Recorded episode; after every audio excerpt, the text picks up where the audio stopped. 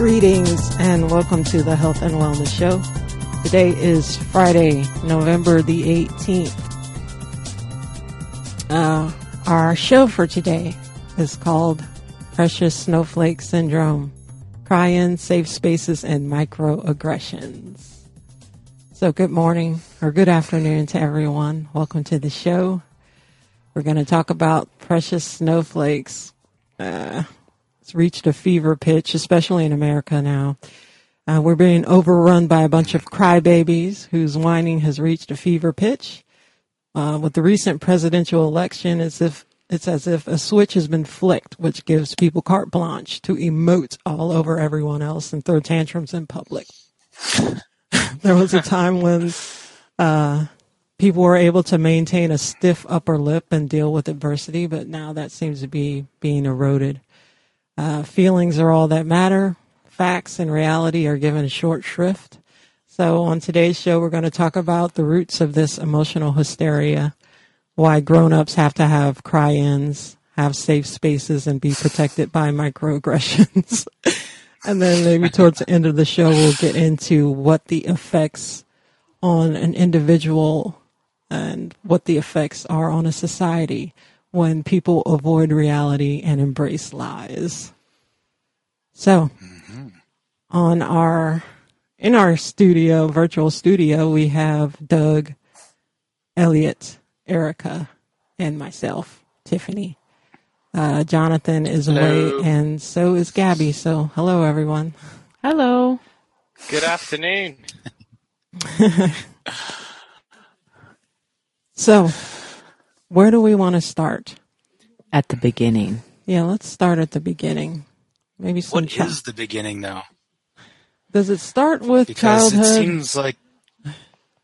Uh, I guess it does, but I think the, the, the I think the reason that we kind of chose this topic is just because this latest event, the uh, the election results in the U.S., has kind of like brought this out in such massive force I mean, I, I, I never realized how prevalent this kind of precious snowflake syndrome really was until seeing like all this footage of different people just losing it, absolutely losing it over. You know, I've I've never seen anybody react to an election like this before in my entire life. Mm-hmm. So it was really kind of shocking for me. But I mean, obviously, this isn't the beginning. Mm-hmm. But um, no, I, I think we all have known people like this. Uh, I think the term precious snowflake yeah. is relatively new, at least for me. I mean, we just called them whiners mm-hmm. or crybabies or uh, baby adults. Arrested development. yeah. We've always always have known people like this, and they're my least favorite type of people because they don't really have any legitimate grievances. They just like to whine about everyday things that someone normal could just deal with. Hmm. So we do have a clip exactly. that we can start off with. Mm-hmm. It's um, it's called the Little Emperor Syndrome, and it's actually something out of China where they have the one child policy. So the one child that the family does have is complete, uh, completely treated like royalty. And uh, so this will give us like a, a starting off point. So I'll go ahead and play this clip.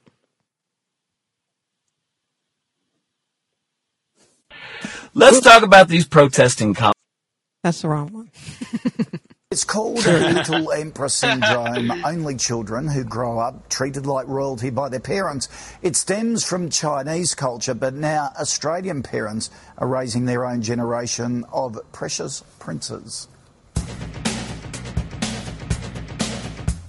Meet 10 year old Zadi Lu from Beijing. He's an only child and king of the castle. Hmm. We seem to have lost some audio here. Hmm.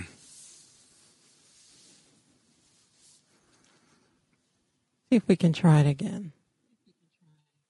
It's called Little Emperor Syndrome. Only children who grow up treated like royalty by their parents. It stems from Chinese culture, but now Australian parents are raising their own generation of precious princes. Meet 10 year old Zadi Lu from Beijing. He's an only child and king of the castle. Zadi is chauffeur driven, does no chores around the house, sleeps in mum and dad's bed, and has a full time tutor. It seems incredible, but in China, it's almost normal. Since the introduction of the one child policy in 1978, there have been a whole generation of little emperors. And it's not just confined to wealthy families. There are around 240 million kids in China's Generation Y. Plenty are overindulged and given extraordinary privileges. Our parenting expert Michael Carr Gregg joins us now. Morning to you, Michael. Now, we're not following in China's footsteps, are we?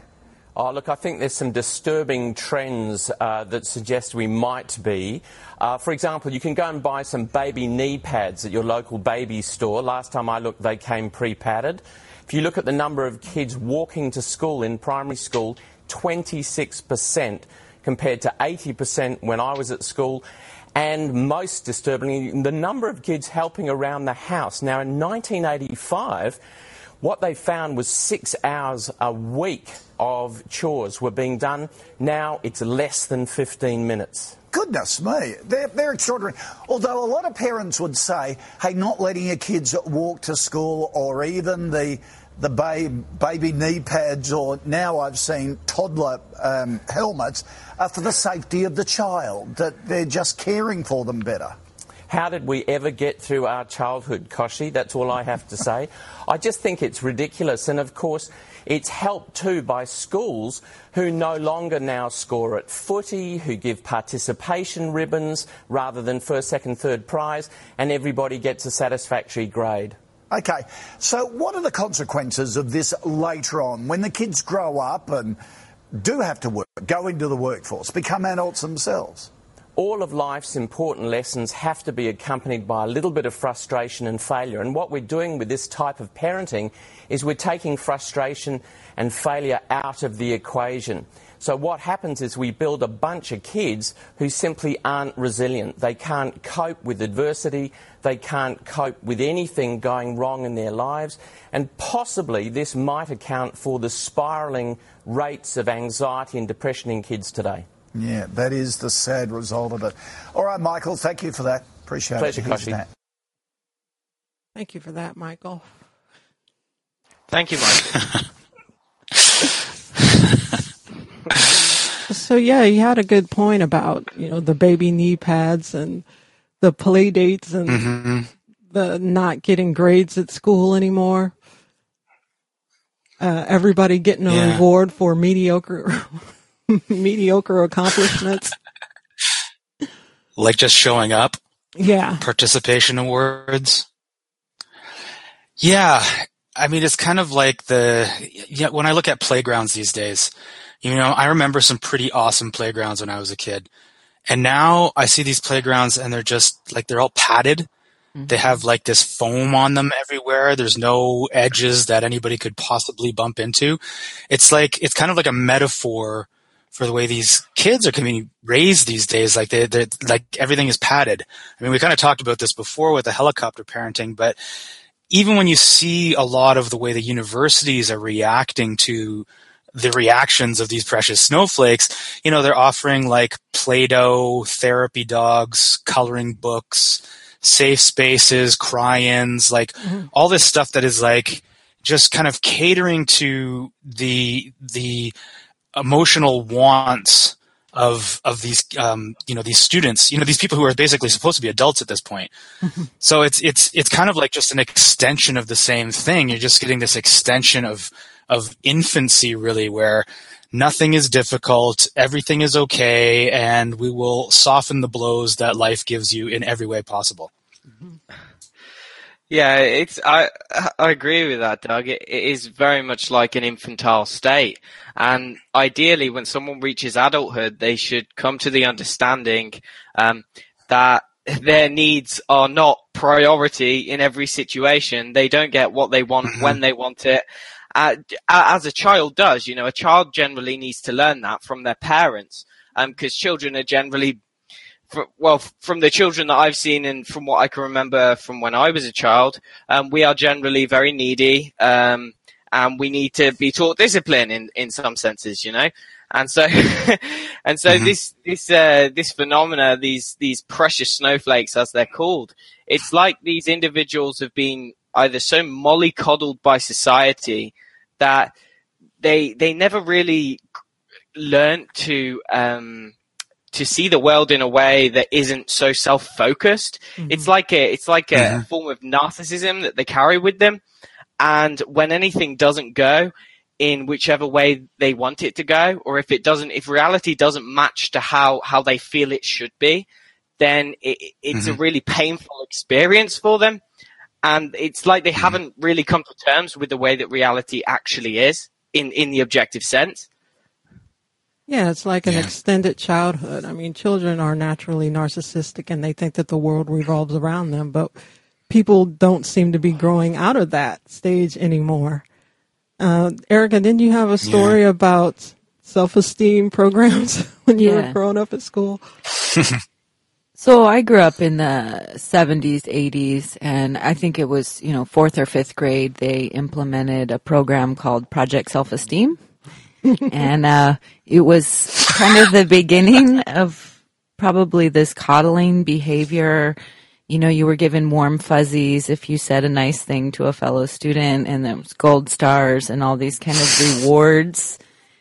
And I, I remember thinking like, this is kind of bizarre, you know, even as a young kid that it was that, that, that foundation of we're not going to say anything that would disrupt another person's sense of well-being. And it, it went on for many years, you know, that it was this part of this curriculum of how to make warm fuzzies and not go into topics that might unnerve kids. And maybe it was the foundation of that programming to, to come later. Yeah, we didn't have a hmm. specific program called self-esteem, but it was always, you know, that term was bandied about and, you know, you always want to emphasize people's strengths and ignore the weaknesses and it it just seemed really phony because you're not really seeing a person or yourself in the way you truly are and it kind of leaves you in this stagnated state where you remain a child and you don't grow up, you don't challenge yourself, you don't learn new ways of relating to people. And now we have a society of Yeah. people like that. Well, I just had this interesting memory about um, a program. Uh, I had a teacher, I think it was in third or fourth grade, where if the student would tattle on other kids, she would pin a tail to you. Because you're a tattletale. And the parents got so upset that I think eventually she ended up having to leave school because that was what would now be considered a microaggression maybe that that that was inappropriate that that you know and it's interesting cuz children can get into those types of behaviors where you have the tattler and she was obviously just trying to do something to shine light on that and that it's not necessarily a productive thing uh, to constantly be telling on each other to, to work it out you know so just little things like that. You know, again, it's hard to remember because it was so many years ago, but those small kind of things stick out in your mind is what's really going on here.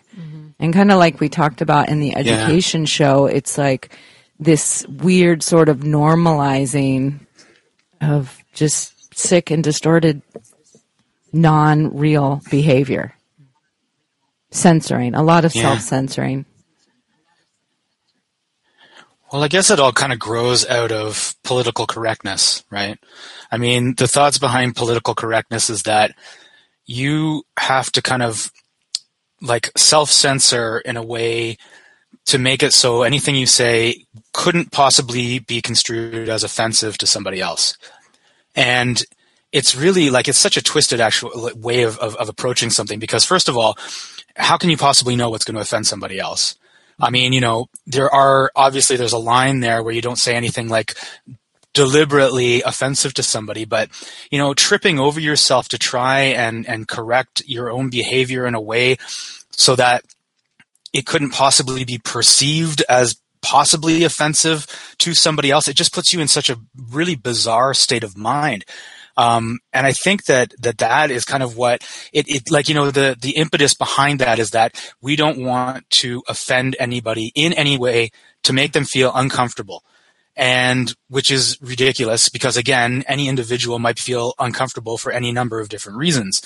So, it's almost like yeah it's it's like just i come back to that metaphor of the padding again it's kind of like you're trying to pad interactions with people like human interactions need to be padded in such a way where nothing offensive is ever said and everything is very um, you know washed and clean and sanitary so that you know nobody nobody ever has a negative feeling enter into their consciousness whatsoever and i think that that's what happens ridiculous with kids is that they end up self censoring so much and then they turn to an authority figure to solve their problems mm-hmm. for them. Um, back to the yeah. tattletaling thing. Like, mm-hmm. I can't handle this situation on my own. I'm going to look to an authority figure to handle it for me, and then it gets imprinted very young.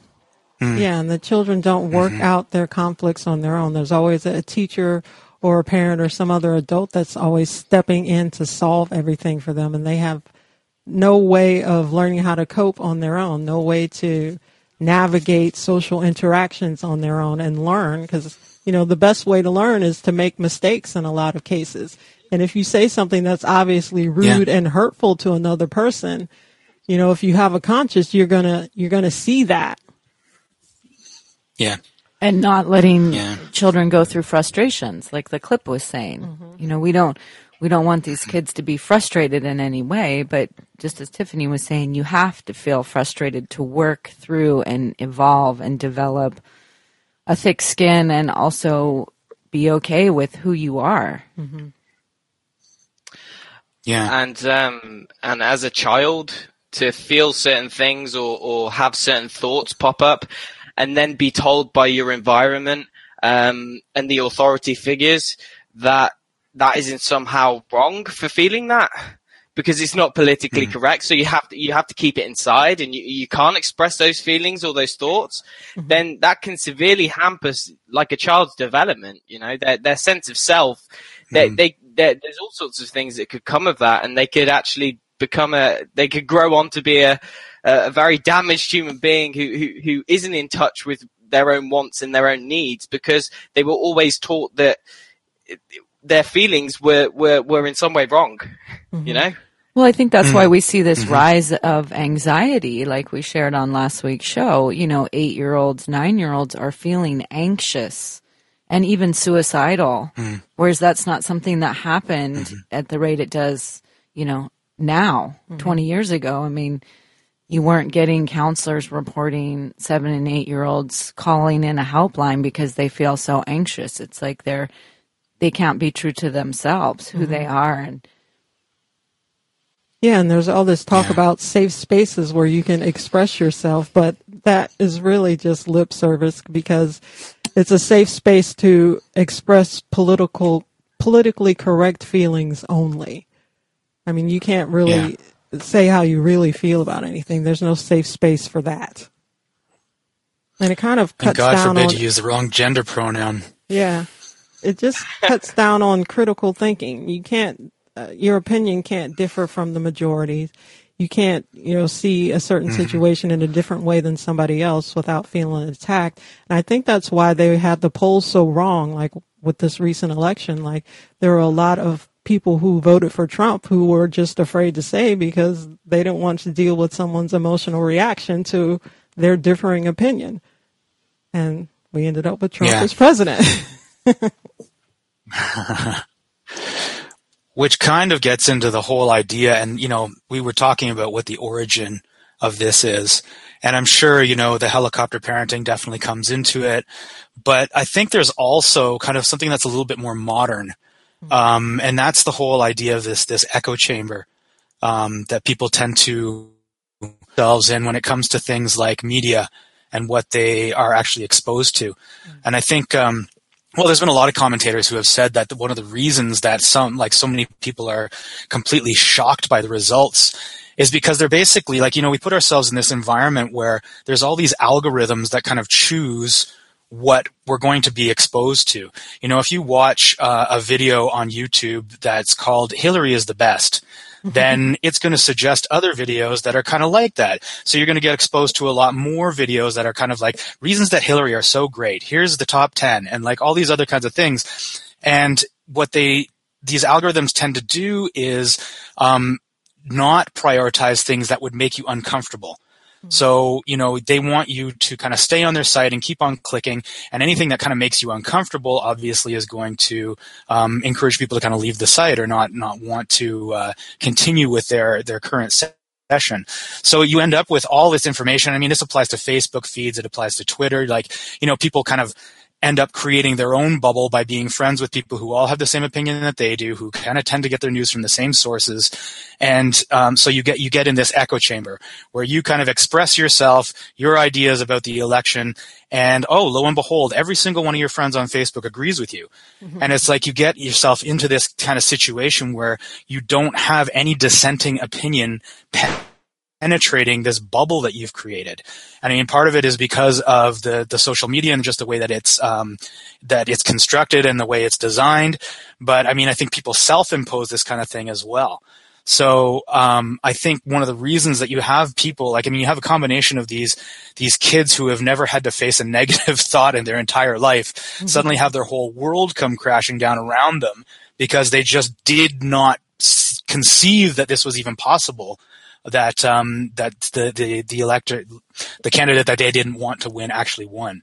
So I think uh, I, I I wonder maybe this is a good question. How much easier is it in this day and age to live in a bubble? I think it's much easier. Like everybody has a cell phone and everybody has a camera mm. on their cell phone. They all have the ability to record themselves going off about whatever it is that bothers them. And not only can you do mm-hmm. it, you see other people doing it. So it's kind of like social proof, proof coming into play, like where there's all these millions of other YouTubers who are doing that. So it kind of gives you uh, the green light to go ahead and put your video up there. I mean, before social media, um, people mm-hmm. would have, I mean, they would have kept their feelings to themselves or just maybe just talked about it with their close circle of friends and family. Like there was a time where like if you had like deep feelings, certain things that, you know, you felt pretty strongly about that kind of give you some kind of emotional reaction, you would keep your feelings close to your chest, at least in public. Mm. You wouldn't go around emoting all over everyone. And today that's kind of an acceptable, an acceptable thing to do. Well, and it kind of comes mm. back to those little emperors or children um, who are just given this free rein mm-hmm. to act a fool, basically. But then it's mm. never, you know, it's it's like they don't grow out of it. Mm-hmm. And on top of it, they are not really politically savvy anyway. Uh, they only have like a really surface understanding of what the issues are. They didn't do any research. You know, they don't I mean, they can't locate certain countries on a map. They get all their news from CNN or the newspaper or comedians or, you know, the Daily Show or something like that. So they Facebook. don't have a very, yeah, a very deep understanding of what the issues are anyway. And then you couple that with their coddled upbringing and their just uh, ability to give their emotions free range and you have this formula for disaster. Yeah. I guess I'm kind of thinking about, you know, back in the day when, uh, you know, the tribe would all be kind of gathered around the fire and stuff like that. If anybody had, you know, you, you everybody would probably, I, you know, I wasn't there, so I don't know, but I imagine everybody would be kind of like expressing their feelings of what's going on with the tribe, what's happening, and all that kind of thing. Well, now that things are kind of blown up onto a more global scale, um, you know, just keeping up with everything is really quite difficult. And you've got this kind of echo chamber effect where mm-hmm. everybody's only hearing what they want to hear, like their own voice reflected back at them, essentially. Um, I don't know. Yeah, I guess I guess it is a lot easier to kind of just completely like wall yourself off and be in this bubble mm-hmm. and only like you know no dissenting voice gets through i mean how many times have you seen on facebook like i can't i can't believe how many people i actually saw on um, you know my quote unquote friends list who said i've removed all trump's supporters from my from my friend list. So now I don't have to to listen to their BS. And it's like, you know, how many other things are they just removing people left, right, and center and like just creating this wall of, of only hearing what I want to hear. Mm-hmm. Like talk about trying to create your own reality. It's pretty crazy. Yeah. It's like a complete detachment from reality. They're walling themselves off where mm-hmm. no other dissenting information can come in.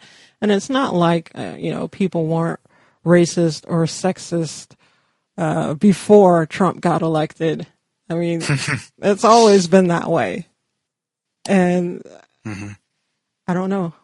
It's it's kind of baffling to me just how how strong this is. It's kind of like living in a world full of people with borderline personality disorder where they kind of just beat you down and chase you from room to room just so they can talk about their feelings and they don't realize that nobody wants to hear it. like all these people crying, like these celebrities crying, saying, like crying on television. Oh God! Like I'm going to move to Yeah. Canada, or I'm going to move here, or I'm going to move there, and our our country is finished, and it's it's just sickening to watch. It's a little funny too, but Yeah. it's mostly sickening. It is, yeah. It's funny, like, I mean, who, you you just have to look at the level of narcissism there. It's where I, I think everybody in America wants to see me kind of melt down about this. So I'm going to, I'm going to film myself having a tantrum. oh, jeez. And like even Hillary Clinton herself, didn't she say she just wanted to curl into a ball and not leave the house? I mean, even she's doing Yeah. it to a certain extent. Like, what other presidential candidate who lost would actually say that out loud to people? Good question. Yeah.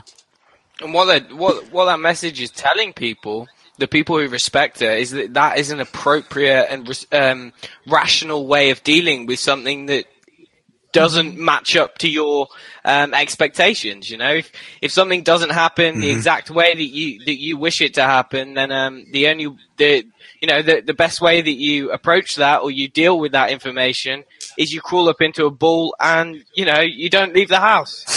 that's that's not a very good um, like Whatever happened to pulling yourself up by your bootstraps? I was know, just gonna say, getting on with Yeah. it. what what are people gonna do when something really serious happens? That that's kind of my concern. Yeah. And a lot of these people who are the loudest, it's like the loud majority is now controlling the narrative and controlling how everybody should think and feel about everything. But these people, mm-hmm. Like they've never had to face any adversity in their entire lives. These are like middle, upper class, middle, upper, upper middle class people who were basically mm-hmm. born with silver spoons in their mouths and, you know, they never had to worry about anything. Where like for the most of the people all over the world, you know, is not like that. I mean, these are rich people's tears. No. Most people have to worry about just mm-hmm. making it from day to day, finding food, you know, paying their utilities if they even are lucky enough to have, you know, utilities or even running water. Like these people are complaining.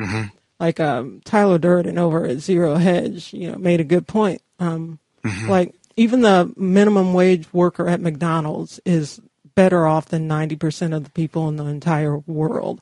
Like they need to go and visit some of these other less developed countries and see how people have it. And then you would see like you really don't have anything to complain about at all. this is it. Yeah. This this is overwhelming sense of entitlement that um, these sort of millennial children or adults now um, have been brought up with. Uh, it's like this this this this sense of entitlement that you know they deserve to have healthcare. You know they deserve to have great educations. They deserve to have all of these things that they're given, but they don't feel like they have to do any work for that. You know, it's it's like um, a few of the guys were saying um, before that. You know, the parents in the baby boomer generation. You know, they they they had to work, and they worked for you know a few decades to build a, a, a, proper family, and you know they they they accrued wealth and and such, and and to have a healthy and prosperous life. But then you had the um, the following generation, and that was when things started to go go downhill essentially. Mm-hmm. Uh, it, I think it's mm. in one of the clips later on. But now it's got to the point where again, people people feel like they deserve everything. The world owes them everything. They don't have to do any work for mm-hmm. that. And then if they're not given what they wish for in return, then they kick up a massive fuss about it. Mm-hmm. You know, and and you see mm. this with the college protests and the just just the way that the mm-hmm. people behave. It's it's it's so childlike and it's such a narcissistic way of viewing the world that I, I honestly think that you know these individuals when something really bad does happen they are they're just going to crumble you know, because they, they talk about first yeah. world problems. These are these are first world problems. As you guys said, you know, you go to any third world country and you see that these guys have to work day in day out just to afford to put food on the table, and sometimes they can't even do do that. You know, mm-hmm. they live in shacks. Over in India, you know, mm-hmm. I swear the majority of people that we saw, they were living on nothing. Uh, mm-hmm. absolutely nothing. And then you hmm. come over. I came back to the UK after spending like a year in India. Came back to the UK and to hear what people were moaning about, it's so absolutely um, separated from from the real problems that that humanity is facing. You know. Yeah, let's yeah. go ahead and play this clip. Um, it's about a guy who's ranting about these college protesters. Let's talk about these protesting college kids. Good for you. Great job exercising your First Amendment rights. Well, now I'm going to exercise mine. What are you protesting? The American political process, the electoral college, the constitution? No. You just didn't get your way. Get back into Starbucks and yell about your latte order getting messed up. Maybe go back to class. Start with civics 101. Yeah, I remember when I was in college and thought I knew everything too. Look, I blame my generation. Yes, my generation because these whiny college kids, they're our kids. They're our responsibility. You see, our baby boomer parents, they worked hard and in many cases, they became wealthy. It took them years to accomplish that. Many of them worked so hard they forgot they had kids that needed discipline, so discipline began to fade away. My generation, their kids, Generation X, came along and we were spoiled rotten. We got stuff instead of quality time. We got our way. We got out of college thinking the world owed us something. Immediately we thought we deserved to be successful right now and on par with the 30 year accomplishments of our parents, and we weren't. And we became disillusioned. Then we had millennial babies. Oh, they never know failure. We wouldn't allow it. These wondrous miracles that could do no wrong. They deserved the best in comfort, luxury, and gaming systems. They needed the fastest internet and constant praise and a trophy for everything they sucked at. The latest and greatest for my babies. They didn't just want it. They deserved it. This generation even wants emotional things. We need to feel right about our world. And if it doesn't make me emotionally satisfied, there must be something wrong with it. So now we've got our coddled protesters curled up in their college cry zones. How can I be expected to take a test when I really don't feel good about reality? I'm sorry your daddy called you princess, baby. Cause you're not one. Daddy lied. What do you expect from kids that grew up warping their brains watching the Wiggles? Fruit salad. Listen, Pumpkin Spice, going to class is a privilege, not a right. Your education, while not really preparing you for a lot of what's headed your way in life, isn't free. And I'm guessing mommy and daddy pays the bills. So here's an idea. Why don't you just quit school, go get a job and some health insurance and live happily ever after? That's right. The folks you're protesting for have made those things virtually impossible, and you have no marketable skills. So get back to class, Snowflake, while the rest of us fix this. Now, kids, for our next class, we're going to teach you how you can't call a person that married a foreigner a xenophobe. Love y'all. God bless. Here's a Facebook poke when what you really need is a spanking.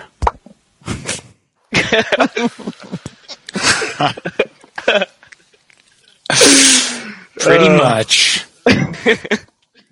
Yeah, I think he nailed that one.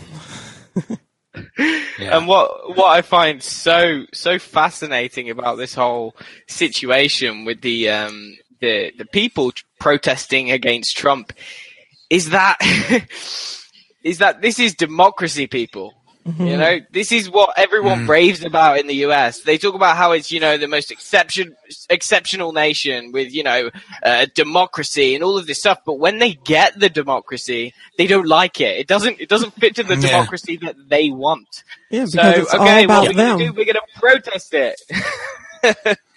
Let's yeah. get rid of the electoral college that we kept for all this time. You know, even when the, exactly the uh, presidents, that we wanted to win won with the electoral college. But as soon as, you know, things don't go their way, then they want to just completely updo the whole system. They didn't have a problem with it like a week ago. No. but all of a sudden, now it's the worst thing ever. Yeah, it's pretty ridiculous. Well, we do have another good clip about Generation Snowflake called "Where Did Where Did It Go? Where, Where did did Generation? Special Snowflake come from?" And this guy gets into hmm. some some good points also. So we can come back and talk about that. You know, when I was growing up, throwing tantrums didn't get you anywhere, and they sure as hell weren't tolerated. But nowadays, throwing an apoplectic seizure and behaving like a self-entitled brat is considered a legitimate form of political protest. Oh, no. oh, we should film it.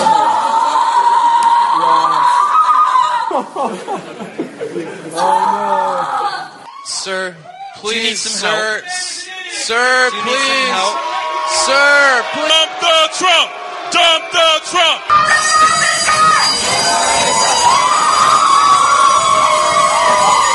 It is not about creating an intellectual space. It is not. Do you understand that?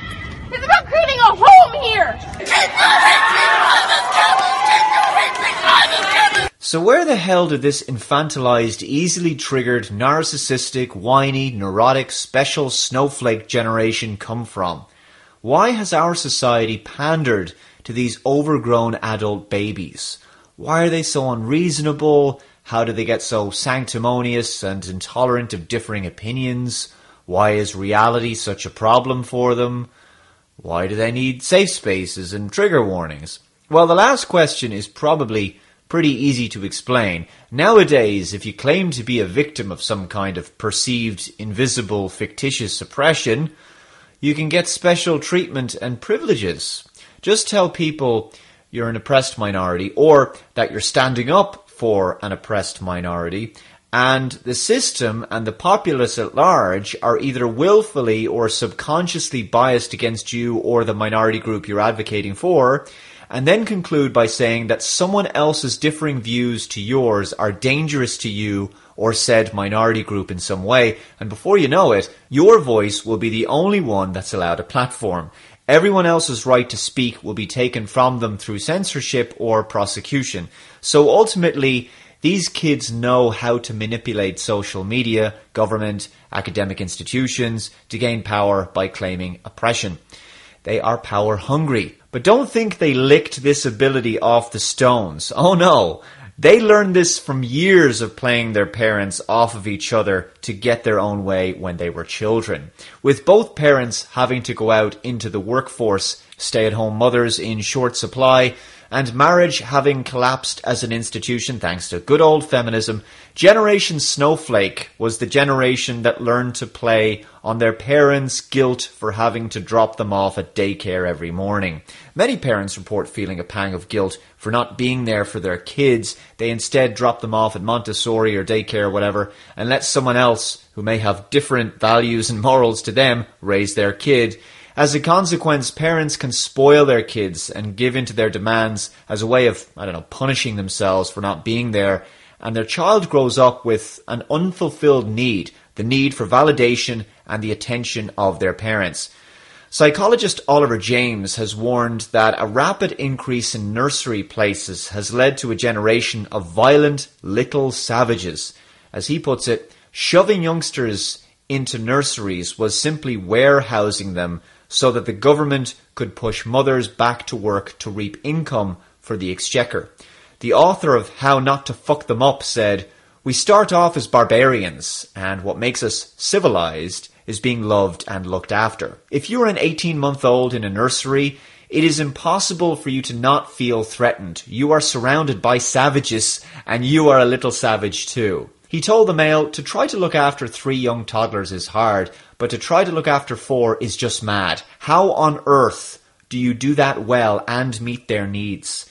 Mr. James pointed to a study in America which tracked youngsters for 15 years. It showed a correlation between the hours placed with nursery to increased aggression and bad behaviour, reported by both parents and nursery workers. The Mail Online has also highlighted how 40 primary school children in England were expelled every day for assaulting their teachers.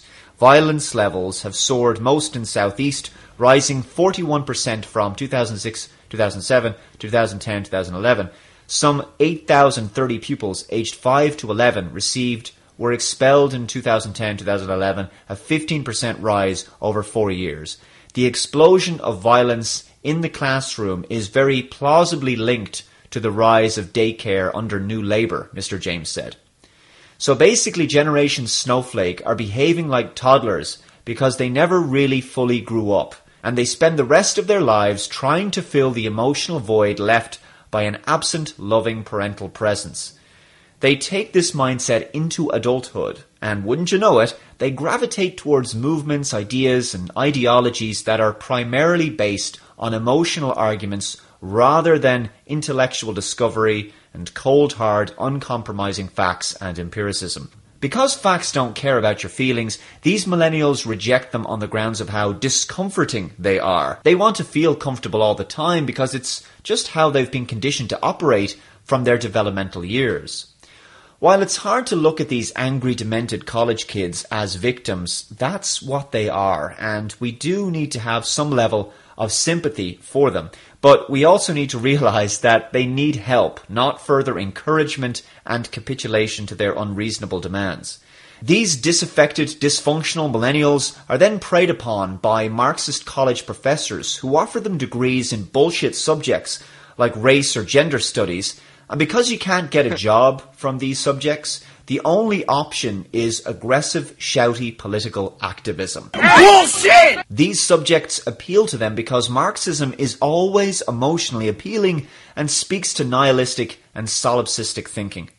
It's not hard to see where this kind of infantilization has led to the rise of the social justice warrior. Anyway! Thank you so much for watching this video, guys. If you enjoyed it, please hit that like button and, of course, subscribe for more. See you next time. Bye bye. Wow. Hmm. yeah. It's a very interesting point. I, uh, you know, I always kind of have trouble when somebody tries to nail something down to like one thing. Like, you know, Mhm. this whole issue came from um, daycare, but maybe daycare is just kind of one of the one one of the contributing factors. But it was just kind of by having um, you know that both parents go out to the workforce and therefore having less um, direct care for the children is is maybe what kind of led to this sort of thing. Mhm. I don't know. Yeah, it could be. I mean, I think he had a good point about uh, parents being a little bit overindulgent to kind of assuage their guilt because they're not Mhm. there as much as they would like to be. But like you said, I think there's many factors that come into play. You can't really nail it down to one thing because there are people who Yeah. actually had childhoods like that and who turned out to be normal, non-precious snowflakes. So Yeah. yeah, it's kind of hard to pin down. And I'm sure there are um, there's probably precious snowflakes out there also who didn't necessarily have a, a Mhm. daycare kind of uh, upbringing. Yeah. So yeah, it is it is difficult to pin down. You know, I often wonder, or I shouldn't say I often wonder, but I've been wondering the past couple of days when we uh, decided that we were going to be doing this topic. You know, the the the generation that kind of brought these kids up. Um, yeah, you know, I'm just thinking that they're kind of like the talk show generation who um, were always exposed to this idea various self-help books and therapies and things like that that you know parents inevitably just mess up their kids. Like it doesn't seem to matter you know if you coddle them too much you mess them up. If you don't give them enough attention then you mess them up you know. If you um, use any kind of uh, corporal punishment on them then that's the, you're going to mess them up. But you know if you again coddle them too much then you're going to you know spare the rod spoil the child kind of thing. And i wonder if they just got to the the point where they just kind of were just so exhausted that they just kind of gave in and anything that their kid asked they're just like here i don't want to fight with you i don't want to argue with you i don't like so kind of um terrified of screwing them up inside by saying no to them. Mm-hmm. That they just kind of went on this uh, this absolute permissive um, bent. I don't know. Maybe it's uh, maybe not. I, I think there's something to that. If you watch the documentary, The Corporation, there's a little segment in there about the Mm. nag factor.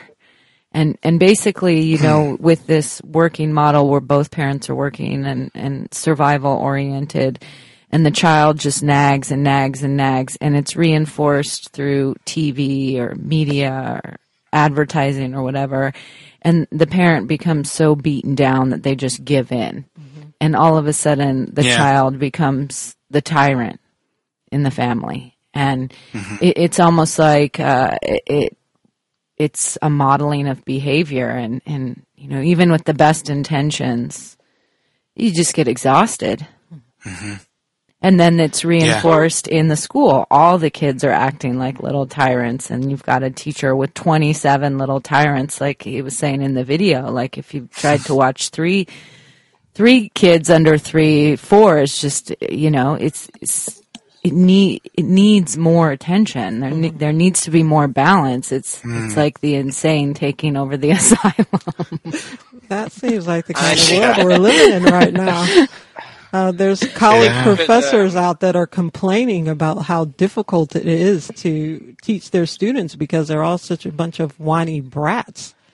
Um, Yeah, Yeah. th- there was a, an article in Psychology Today, uh, came out in 2015, but it's talking about declining student resilience, and it's a serious problem for Mhm. colleges. Uh, this uh, Peter Gray, a PhD, and he's basically saying over the past five years uh, in the in the counseling department, they've received an enormous amount of emergency calls for students who are increasingly seeking help for things that are causing emotional crisis, like everyday life problems. Like Mhm. there was one where, you know, someone was called the B word and called the counselor and couldn't handle it or, or two other students that had a mouse in their dorm room and called the counselor and the counselor was like, well, there's not much we can really do for you.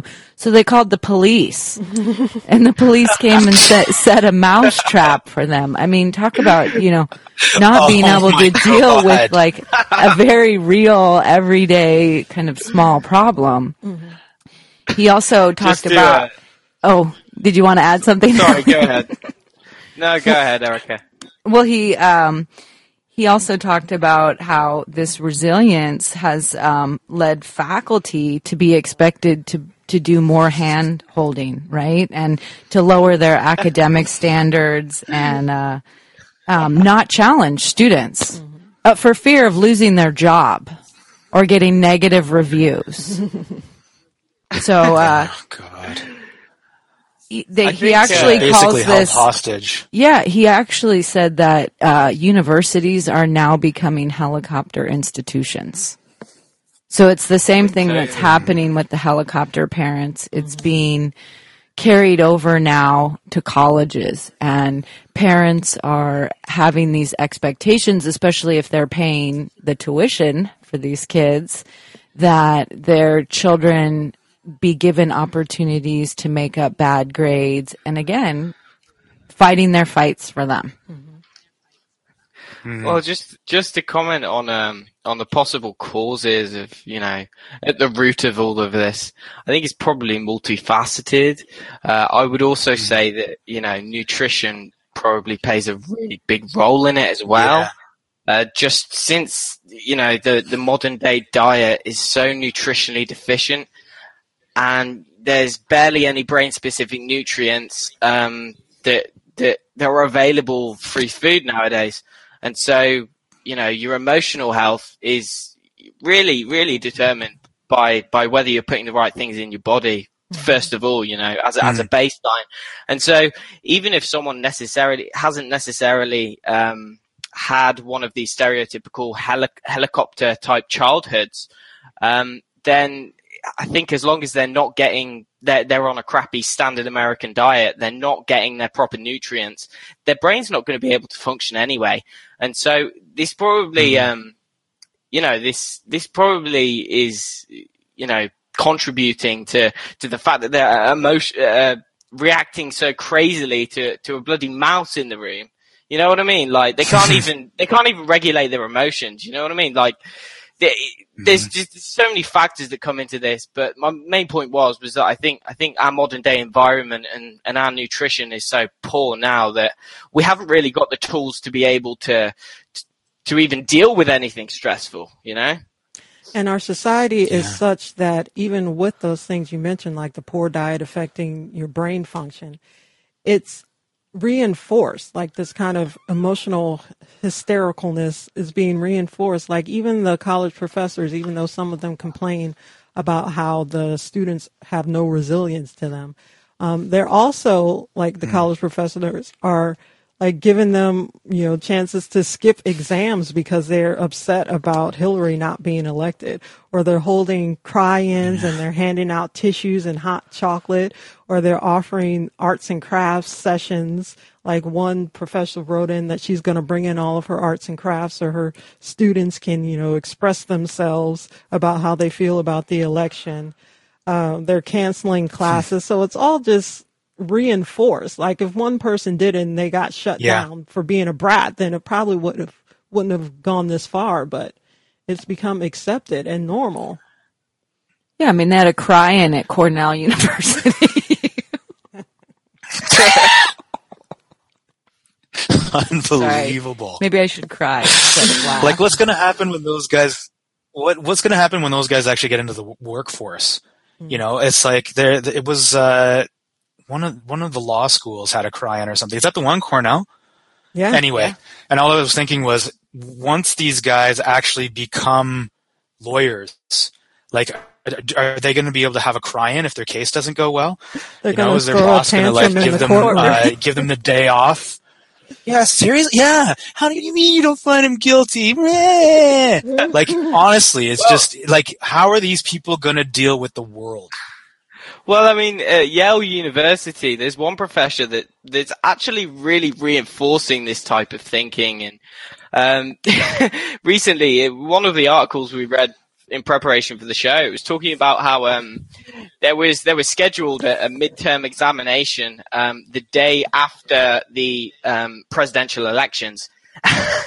or it was two days after, I think. And um, and one of the um, one of the economics professors um, basically he received loads of um, loads of emails from students proclaiming that they wouldn't be able to do well on the test because they were so upset and emotionally distraught by Trump winning the election that um, that he actually posted to the rest of the, the students and he says, look, okay, um, I've received many heartfelt emails and I'm very um, responsive to this.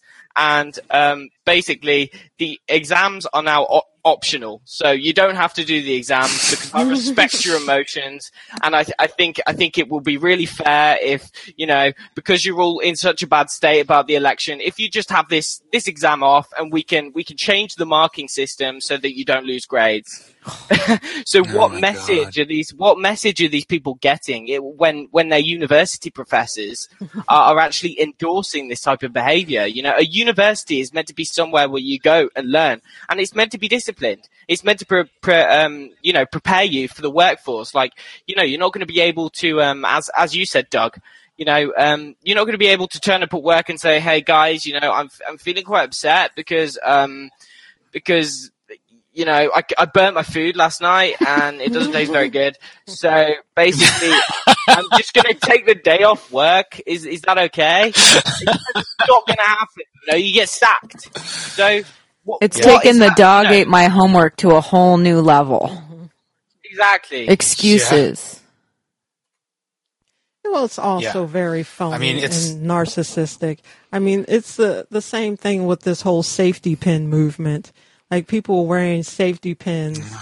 Well, I was at I was at work the other day, and some lady comes in, and we were just chit chatting. And I noticed she had a safety pin on her shirt, and I was like, "Oh, why why are you wearing a safety pin?" I thought she was sewing and forgot, you know, to take the safety pin off of her shirt. and so she gave me this little thingy, and it says, "Wear this safety pin to show your support, solidarity, and respect for immigrants, refugees, women, people of color, and others threatened by hate and fear." People may see your safety pin and know that you're a friendly face and that they are safe with you. And I was just so shocked I just couldn't say anything.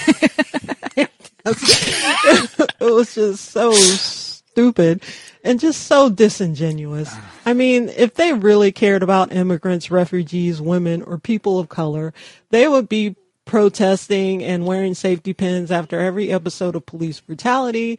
They would be wearing safety pins Mhm. for all of the people that we've killed. The U.S. has killed in Iraq and Syria. They would be crying about the refugee crisis in Europe that America and its Western allies has caused. So don't give me this crap about how all of a sudden, Yeah. just because Hillary lost, now you care about uh, immigrants and refugees and people of color. Give me a break. It's a silent statement. Yeah. It's just all about them and No, their own feelings the and wanting to be part of some, I don't know, illegitimate group. But people who criticize the Yeah. safety pin movement, they call them diaper pins, and I totally agree because they're just big babies. Yeah. Well, it's like it's interesting that these kinds of movements, like like you know, it's the same thing with all those ribbon movements and stuff like that. It's a fashion accessory. That's Mhm. essentially what it is. It's it's a way for people to kind of like show that they're in with this cool, caring group that that has um, you know that's sensitive and understands the plight, et cetera, et cetera. But really, it's nothing more than a fashion statement and and a way of like um, showing that you belong to the same group. I mean, It's really, completely narcissistic. Yeah, what would they do? Say, you know, a Syrian refugee came up to them because they saw that they had a safety pin on them and they wanted to talk about how the U.S. has bombed them and, you know, blown up hospitals and, you know, are supporting ISIS. I mean, would that be a safe space for them to talk about those feelings then? It kind of reminds me of that whole thing with the um, Je suis Charlie, and how you had, you know, you had loads of these people jumping onto that and changing their um, Facebook pictures and their social media to, you know, I am Charlie and all of this stuff. But it's it's kind of like that selective empathy, you know, and it's it's really narcissistic, and it's just a way to sort of, um, you know, it's it's like a fashion accessory, like you said, Doug. And I think a, a lot of the time, what it might be is that people, um, it's a way that they can feel like they are actually doing something. You know, it's like, um, oh yeah, raise awareness for cancer. They go on a jog here and there, and you know, maybe raise a tenner or something, and um, and it makes them feel good about themselves because they feel like they're really doing something of worth. Um, but they don't actually bother to, to go and look into any of this. And I think if they genuinely did care and they really did want to know, then, you know, they, they would put the effort in to actually learn about the subject. Uh, and as you said, Tiff, like if if they really wanted to protest, why aren't they protesting against all, all of the police brutality in the US? I mean, there's so many things in the US that they that are really genuinely worthy of protest, and that people really should be protesting about. But none of that is actually happening, you know. So it's it's quite hypocritical, and it's really quite um, disingenuous, you know. Yeah. Exactly. Uh, Have we excoriated these precious snowflakes enough? I mean, there's got to be some kind of uh, consequence. I mean, how much worse can it get? I mean, we already said that the inmates are running the asylum. People are just completely hysterical. Feelings are all that matters. Facts Yeah. don't matter. You know, what is the effect of just believing in lies and avoiding reality? I mean, it has to be something. Well, I mean, we kind of had a preview of it with this uh, with this election. I mean, when you know somebody immerses themselves in that echo chamber, only believes what they're told by their preferred sources. Um, you know, it, it's kind of like what, what we saw during this election is all the coverage um, that was in favor of Hillary was basically all it could they could do is say that Trump was basically the next Hitler. So everybody who's watching that believes that. And then when Trump gets elected, lo and behold, everybody is freaking right out because they actually believe that we have elected Hitler. And that's what's coming, you know, the concentration camps are next. So I'd say one consequence of believing lies like this is when the truth actually does come along, it's just smacks you across the head. You get absolutely laid out by it. So that's certainly one consequence. Well, in um, the book Political Ponerology by Lobaczewski, Mm. he says that people believe a lie. It kind of atrophies their critical faculties and it turns them into half wits. So if you believe these lies, it makes your ability to accurately reason and to critically think, all of that stops. You can't perceive pathological individuals for what they really are. Like no one points out anything bad about Hillary. None of these protesters, you, have to wonder, like, do they even look into all of the things she's done, all of the corruption, you know, the body count, the connection to pedophilia, any of that stuff? It's like their brains can't even go there. Or they maybe go there slightly by admitting she's a war criminal, but then Mhm. it ends at that. She's still better. Yeah. Well, the brain. At least it actually, yeah, it actually works harder to kind of hold on to these false beliefs. The brain works harder when you tell a lie, when you believe in a lie. Like there's a part of the hmm. brain called the anterior cingulate gyrus, and that is the part of the brain that helps you learn, pay attention, and solve problems. So when this hmm. this part of the brain, the anterior cingulate gyrus, is I don't know if it's actually physically damaged, but there's certain ways that you think that become hardwired. So once you continue to believe in lies and to never seek out the truth, that part of your brain just becomes dysfunctional and you can't detect errors. You have a lot of difficulty with resolving conflict. You have emotional instability. You can't pay attention very well. And I think that's what we're seeing on a societal level. I mean, it works individually, but it seems like everybody in the society has has, has this syndrome all of a sudden. Hmm. Yeah. So, So, does that mean that people have to be aware that they're telling lies? I don't know. I guess if they're telling I don't a think lie, that necessarily yeah, neither do I. has to be the case. Well, I mean, if if you, I guess you could maybe speculate that from an informational point of view, that um, the information that you subject yourself to may carry with it a certain um, nature, I guess, uh, you know, a level of coherence, perhaps, um, or complexity in, in that in that truth. True information possibly resonates with your your body, your your information system on a different level to what to what a lie does.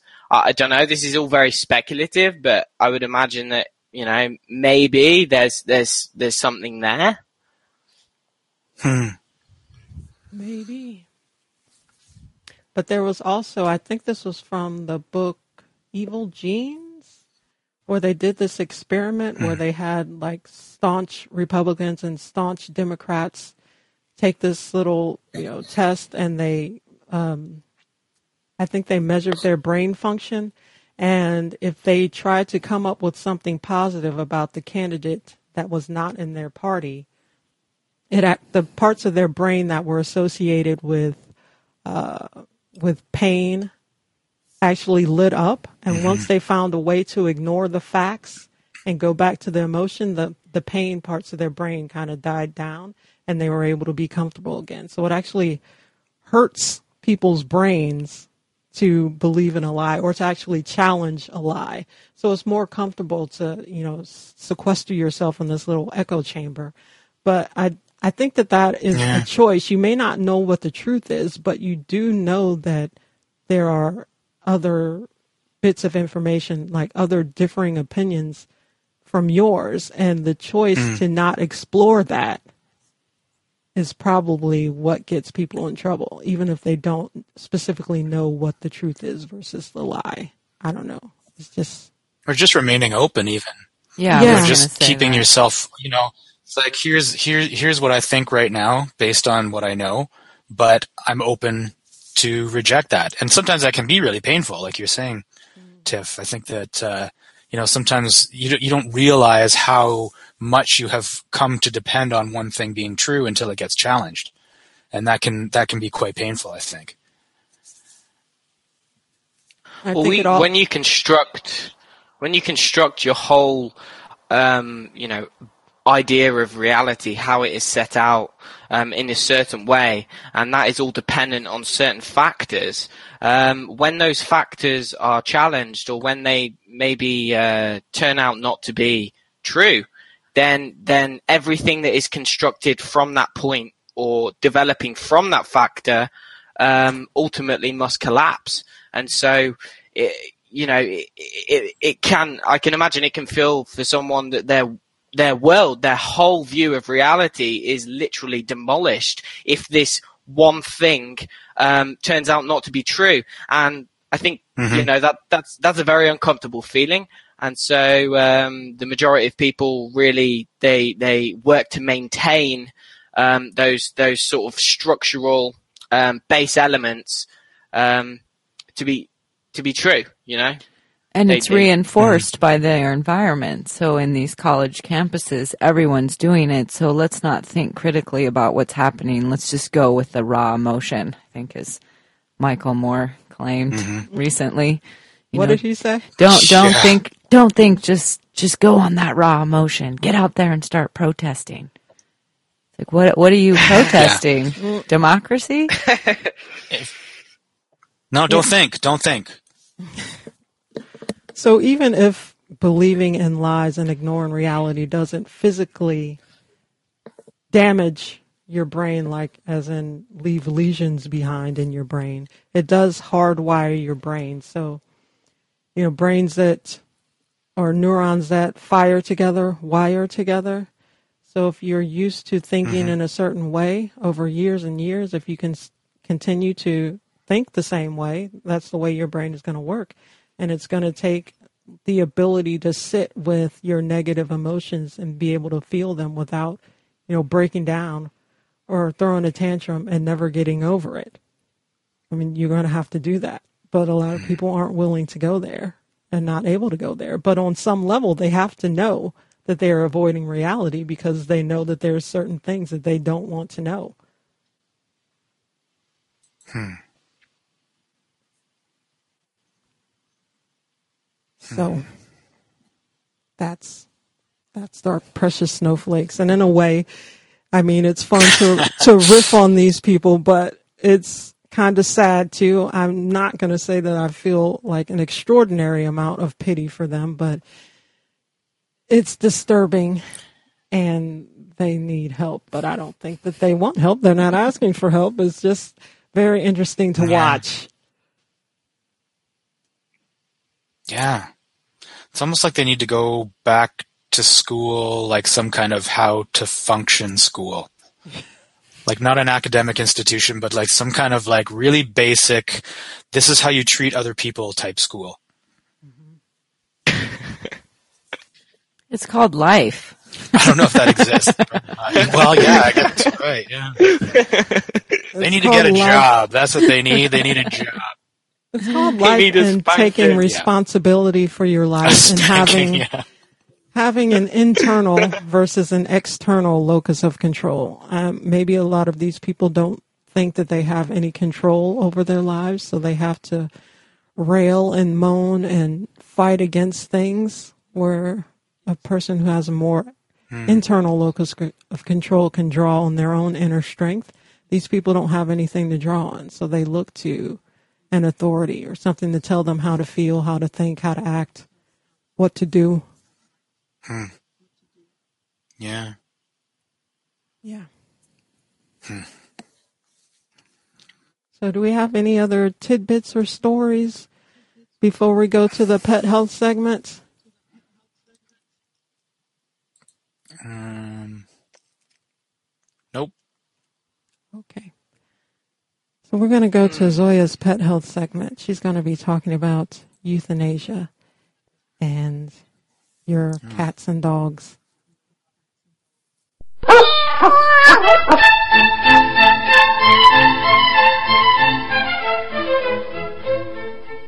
Hello, and welcome to the Pet Health segment of the Health and Wellness Show.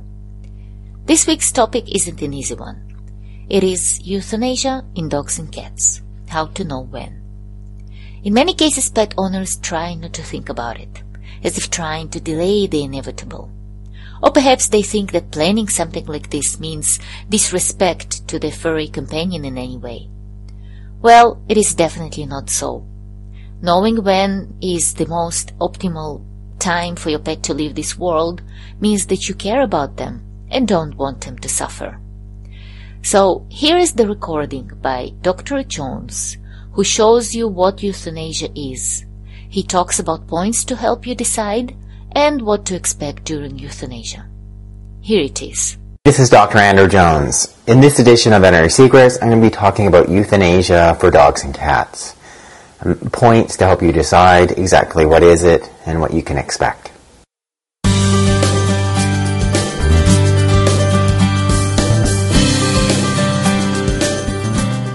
Hi you guys, welcome again back to my channel. Um, this is a little bit of a more serious video. I often get asked the question, you know, should I be euthanizing my dog or cat? Um, is this a good time? Is there anything that you can say that can help me make that decision? You know, what can I expect? Um, so I thought it was important that I make a video of that, and I've, in truth, I probably avoided it. It, it is an uncomfortable subject. Something in veterinary practice that I've done hundreds, more like probably thousands of times. Um, it's not necessarily one of the more pleasant parts of the job, um, but something I'm grateful that, you know, being a veterinarian, we have the ability to do that. Um, so I thought it was important to make a video about euthanasia. Um, I've got my own pets here in the background. I've got Lewis here, which you can see me petting, and just right up in there behind me is Gussie, who's asleep. Um, in part, it's also a good video because I've got Gussie, who's the age of 20.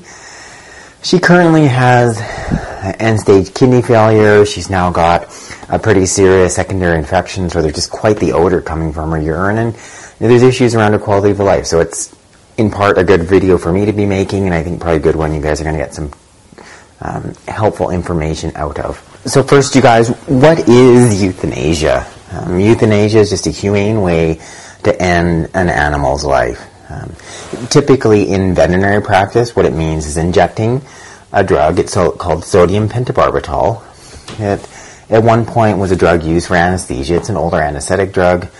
And then literally what it does is um, when you inject it, um, it stops your dog, your cat from breathing. So they go into a state of anesthesia. Um, and as their breath stops, they're fully sedated under anesthetic then within a short period of time after that, their heart will stop. It's a very humane, gentle way um, to have an animal end their life. So, what are some of the things to help you decide? You know, is this the right time or not? Is the you know one of the more common questions I was asked in practice with our older pets. So, some of the big things initially I, I really think is important that we're looking at quality of life, not quantity of life. So, assessing, you know, does your dog, your cat, uh, do they still have a good quality of life? Um, Gussie here, for instance, she's still eating, she's still drinking, um, she's relatively content. Yeah, she sleeps most of the time, probably 20 over 20 hours a day. Um, she still interacts with us. She still comes to visit. She still gets petted. She's still purring when she's petted, and she seems reasonably comfortable. Um, those are some real big things to be asking yourself. You know, what is your dog or cat's quality of life? Are they still interacting with you? Um, if they are, are they in any serious amounts of pain and can that pain be adequately controlled?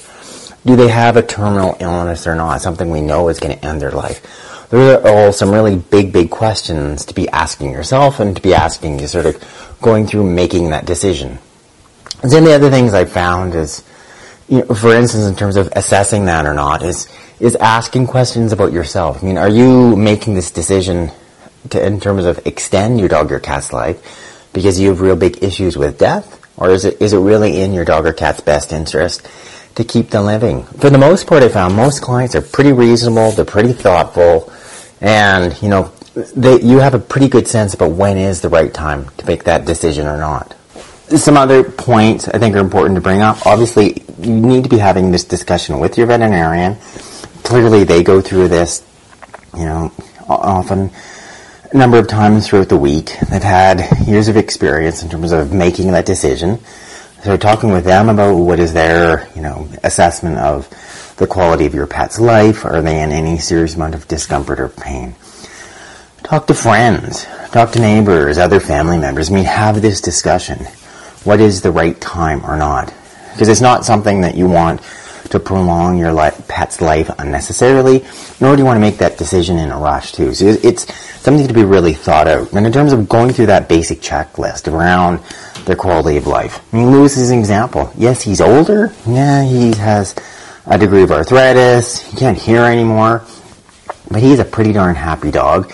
He's still eating regularly, drinking regularly.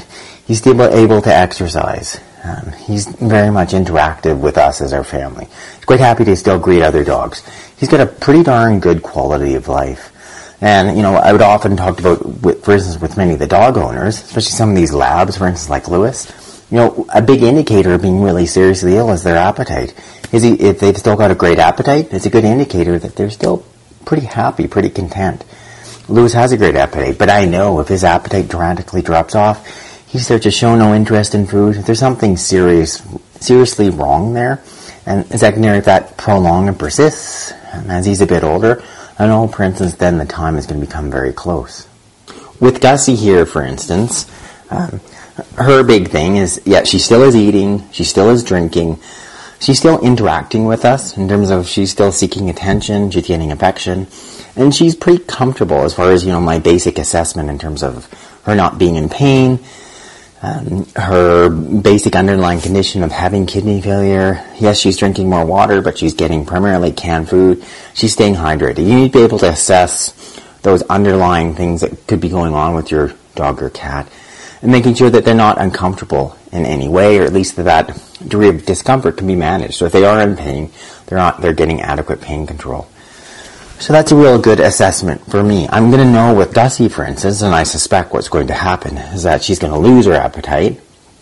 She's going to get progressively dehydrated. Then it's going to be pretty obvious. I'm going to have this very anorexic, dehydrated, lethargic cat who's not want, who's not interacting. And then that, the decision will be made. And, and then she'll be able to be um, comfortably euthanized. So euthanasia itself involves and this is how I did it in veterinary practice, is we first had a big discussion with the client. We're really clear in terms of what we're doing, and we've made the correct decision. Um, secondly, I taught clients the steps of euthanasia. In terms of initially, first, it's, you know, we're, and what I would do in practice is first sedate um, anyone's dog or cat first. So they're given an injection in the muscle or just under the skin take anywhere from 15 to 30 minutes before their dog is very calm and relaxed and sedated first. Uh, usually, generally, some form of narcotic painkiller, um, such as hydromorphone, maybe in combination with a sedative, such as acepromazine, because I want your dog relaxed and comfortable. The next thing we would discuss in some cases, um, we would put in an IV catheter to make it easy to give the final IV injection. Um, I did many home euthanasias.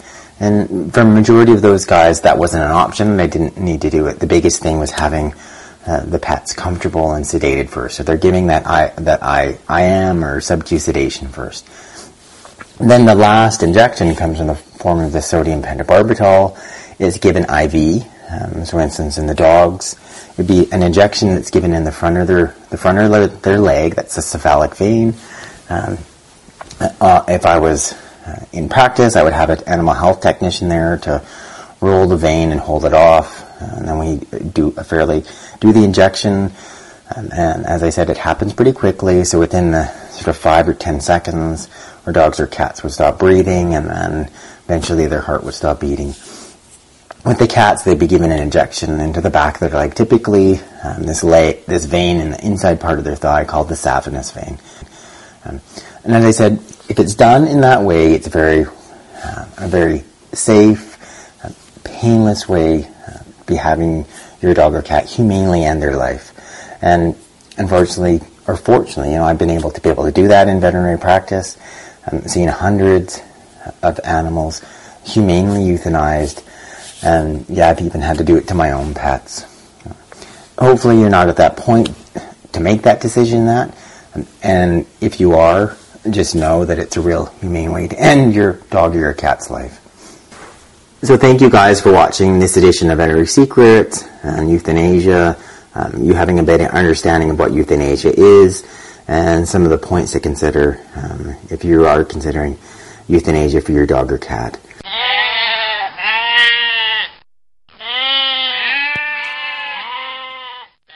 Oh, that was so sad. Yeah, kind of a sad topic. Yeah. I think I need a safe space. Hmm. So, anyway, folks, that's our show on precious snowflakes. I hope we provided you guys with a safe hmm. space to microaggress against the madness. the madness of the precious snowflakes. Hopefully, as the days progress and the election gets farther and farther away, maybe things will calm down a little bit. But as it stands, people are nuts. So, Yep. yeah. So that's our show for today. Join us next week for another show, the topic of which is to be determined. And tune in on Sunday for our other SOTT radio show, Truth Perspective, or Behind the Headlines. Just check out the SOT.radio.net page to find out your local time. So, thanks everybody for listening in. Thanks to all of our chatters. And we will see you next week. Bye. Bye, everybody. Bye, everybody. Bye, guys.